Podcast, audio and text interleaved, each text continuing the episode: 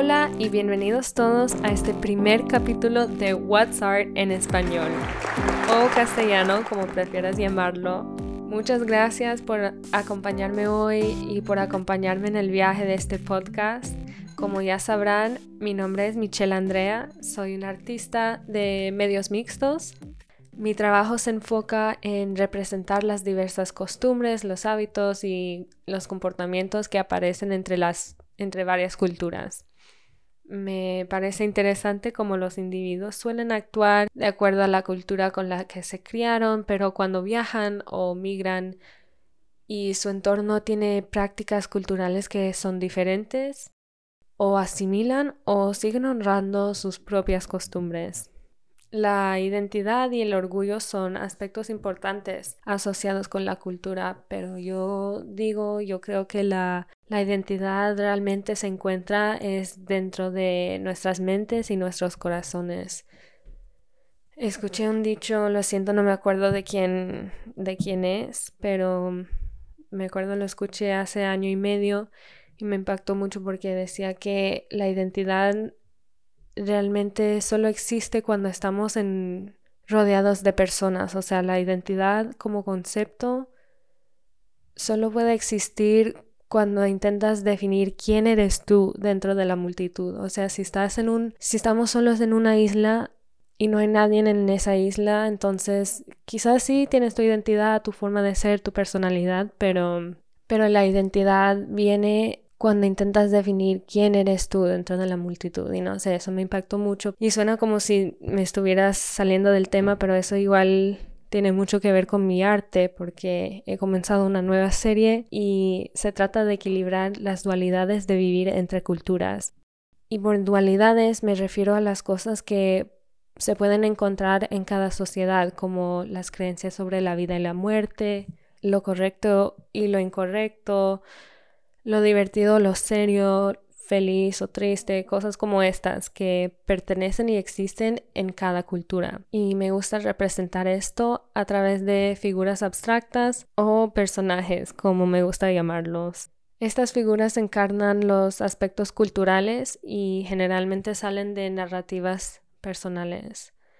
Para dar un poco de contexto sobre mi interés en este tema, como acabo de decir, que viene de narrativas personales, o sea, historias personales. Por ejemplo, como yo soy venezolana por nacimiento, pero crecí en los Estados Unidos.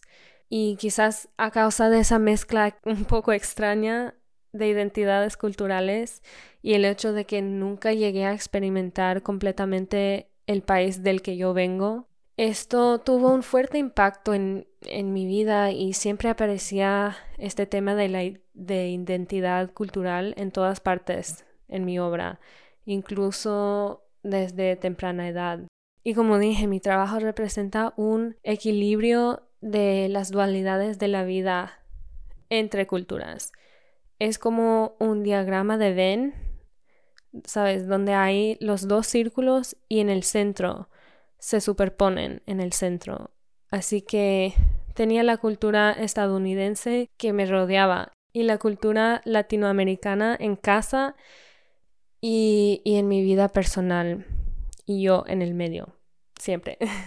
siempre estuve yo en el centro de los dos, así que siempre estuve en posición, en esa posición de comparar y contrastar estas dos culturas. Y por supuesto, después comencé a comparar y contrastar también con otras culturas que experimentaba a través de la diversidad que me rodeaba. Y esto se volvió súper emocionante para mí y es la, la influencia para mi creación artística.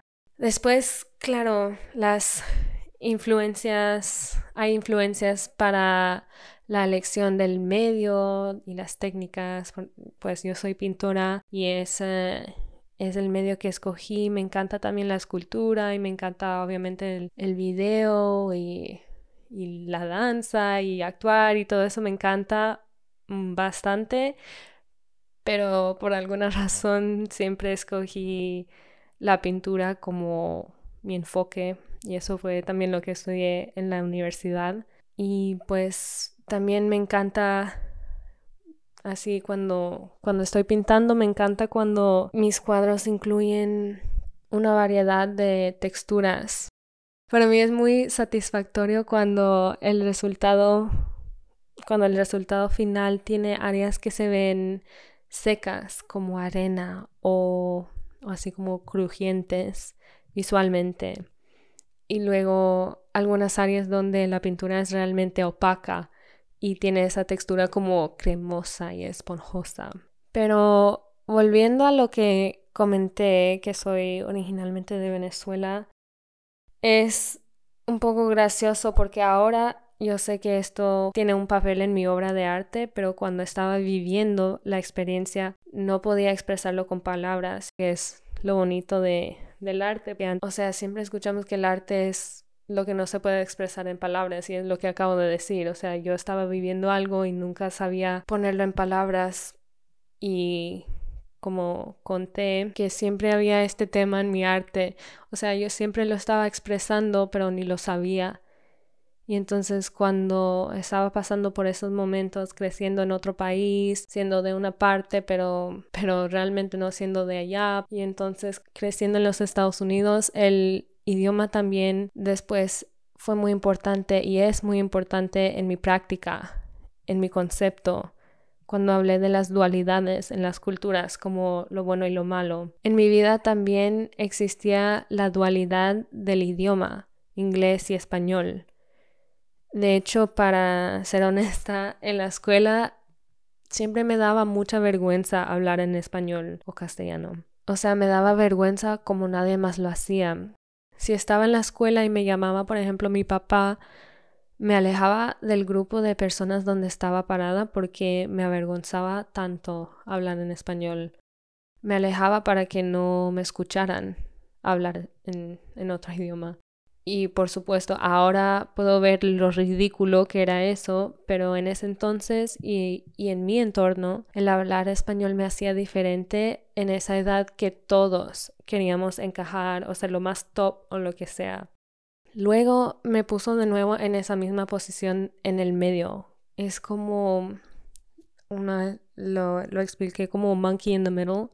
Es un juego de niños donde se lanza la pelota la pelota se lanza entre dos personas y hay una persona en el medio que tiene que intentar conseguir la pelota y esa persona es el mono. Eh, se llama mono en el medio, monkey in the middle. Y definitivamente yo era el mono en el medio porque trataba de encajar con los dos lados, o sea, trataba de conseguir la pelota y luego siempre había alguien con sus comentarios diciendo que yo era falsa, que yo estaba fingiendo ser alguien que no soy, etc. Así que sí, estaba siempre, era siempre como el mono en el medio sin poder encajar de ningún lado. Comparto todo esto porque también me parece muy interesante cómo las experiencias personales tienen un impacto tan grande en los artistas, tanto como para servir de inspiración.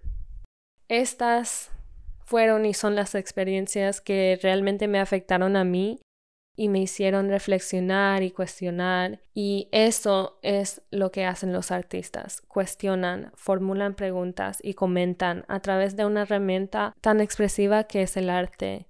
Y es súper divertido porque todos lo hacen de maneras tan diferentes y usan herramientas tan diferentes Quizás hay alguien que elija expresarse a través de la danza y la interpretación, algunos a, través del sonido o del silencio.